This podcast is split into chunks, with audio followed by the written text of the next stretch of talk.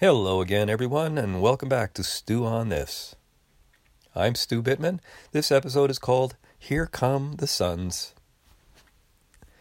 Today's the first day of Passover, among the most meaningful holidays in my birth religion of Judaism. Passover carries the themes of spring and rebirth and renewal, and especially of freedom. And one of my favorite things about it is though it specifically commemorates the freedom of Jewish people from slavery in Egypt thousands of years ago. The holiday very much carries the message that no one is truly free unless everyone is free. Well, there's been lots of talks about our freedoms this past year, and regardless of how free from external controls we may feel or may not feel right now, I think we can all become freer right here at home in our own consciousness we can all be freer to know our wholeness in every moment, and that we have a choice to respond from that wholeness. We could be freer to know we're not victims of circumstance, that we are actually the creators of the way we see life, the meaning we give things, and our reactions to things. We could be freer to know what Gandhi said, which is, No one can hurt me without my permission.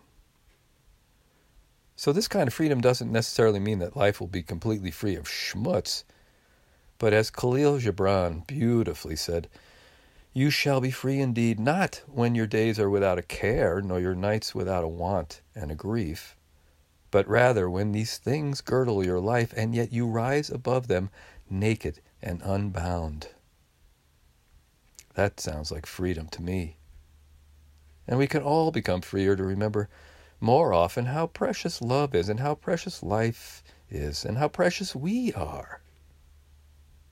And also freer to choose to not waste time on anything that inter- interferes with that kind of freedom. Years ago, a UK hospice worker came up with the five most common regrets of the dying from talking to her patients over the years.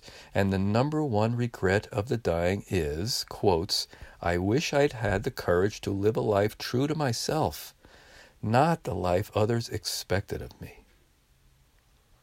Well, it does take courage. And to live that kind of life, it also takes knowing that we deserve it, knowing we are free to have it, knowing what pulls us away from it, and knowing how to get back to it. So I'll be spending the next four podcasts on what I consider the main things, the four main things that I know I allow to pull me away from my true state of freedom. Years ago, I coined an acronym to cover these four things. The acronym is SUNS, S U N S. And I believe they stand for four true epidemics in our society right now. And they are shouldism, urgency, not enoughness, and separateness.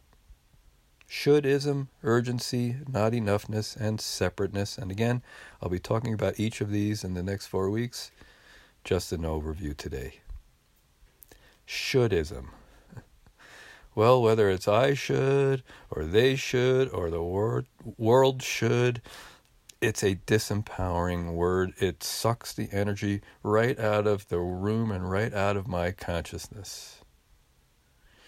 Perhaps the best way to not to excuse me, the best way to live a life true to ourselves is to never make choices based on should.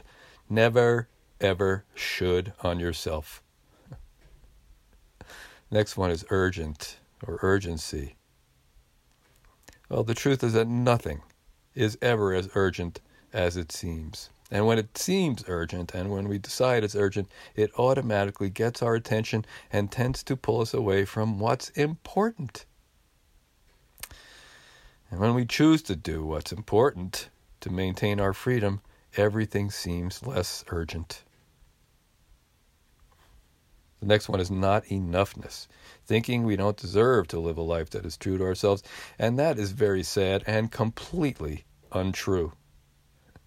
In truth, we are all and each more than enough. And if we spent a little more time looking for evidence of our more than enoughness rather than evidence of how we suck, we'd be a lot freer to know the truth. And finally, separateness. Feeling alone, or feeling like we're the only one who thinks the way we do, doesn't really help us feel free or help us to choose authentically. And seeing a huge gap between us and the rest of the world doesn't help either. Because the truth is, even now, even with completely different opinions, we are 99% the same. And we continue to focus on the 1% that's different. Anyway, more on these in the next four weeks. But for today, my main intention was simply to remind you that you are precious. You are unique. You are beautiful. You are whole. And you are more than enough. And we all deserve to live a life based on those truths. And by doing so, we can all be free.